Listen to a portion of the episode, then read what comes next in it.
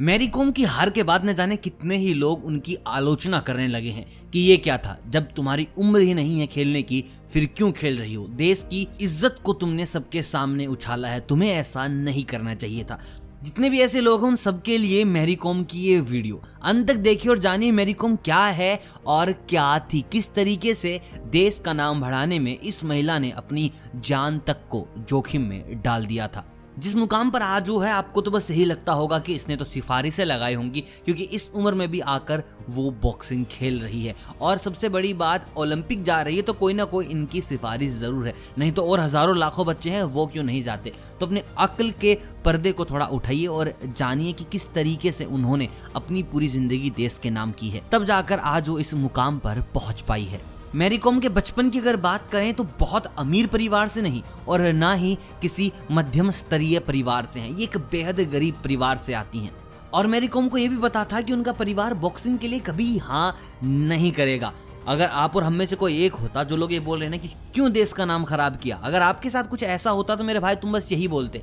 कि यार घर वाले नहीं मान रहे, इसलिए ना मैं नहीं कर पाऊँगा। इसे भी पता था इस बात का कि घर वाले नहीं मानेंगे। 1998 में इन्होंने अपनी बॉक्सिंग स्टार्ट कर ली और 2000 तक, यानी कि दो साल तक इन्होंने जी जान मेहनत की, लेकिन अपने घर वालों को कभी पता नहीं चलने दिया कि वो क्या करती हैं, कहाँ जाती हैं।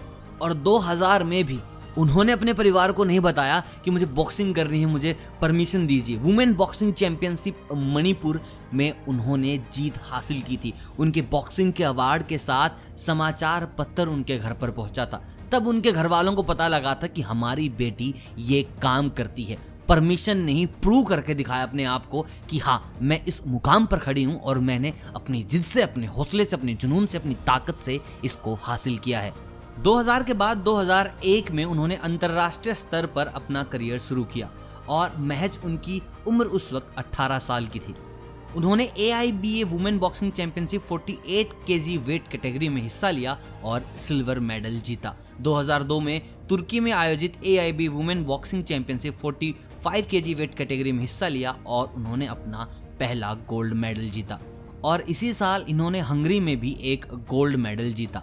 2003, 2005, 2006, 2008, 2009, 2010, 2011, 2012, 2014 इन सालों में इन्होंने ऑस्ट्रेलिया यूएसए इंग्लैंड तुर्की कजाकिस्तान ऐसी बड़ी बड़ी जगह पर गोल्ड मेडल हासिल किए हैं अगर हम बात करें इनकी अचीवमेंट की तो 2003 में ही इन्हें अर्जुन अवार्ड मिला था 2006 में पद्मश्री अवार्ड मिला 2007 में खेल का सबसे बड़ा सम्मान राजीव गांधी खेल रत्न पुरस्कार मिला। 2007 में लिम्का बुक वर्ल्ड रिकॉर्ड में इनका नाम शामिल किया गया। 2008 और 2009 में इनको राजीव गांधी खेल रत्न दिया गया और C N N I B N में रिलायंस इंडस्ट्री द्वारा रियल हॉर्स अवार्ड भी दिया गया। 2010 में Sahara sports award of the year दिया गया।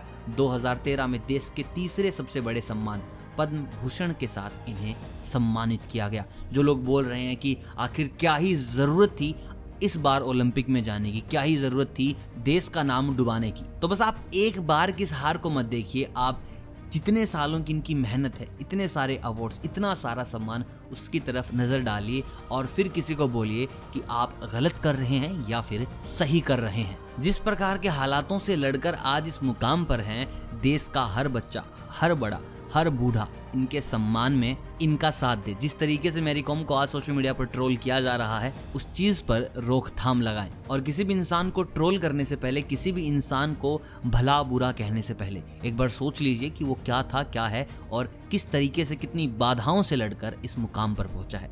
आई होप जो मैं समझाना चाह रहा हूँ, आप समझ गए होंगे। और बाकी मुझे आप कमेंट करके ये चीज़ ज़रूर बताएँ, क्या ऐसे किसी को ट्रोल करना सोशल मीडिया पर, ये कितना सही है या कितना गलत है? आई होप वीडियो आपको पसंद आई होगी। वीडियो अगर पसंद आई हो और आप वाकई में स्पोर्ट्स मैन स्प्रिट के फ़ैन है, अगर आप मेरी कॉम के फ़ैन हैं तो please do like the video channel पर नहीं तो चैनल को करें सब्सक्राइब मैं मिलता हूँ बहुत जल्द और किसी ऐसी ही रोमांचक कहानी के साथ। तब तक आप सभी को अलविदा।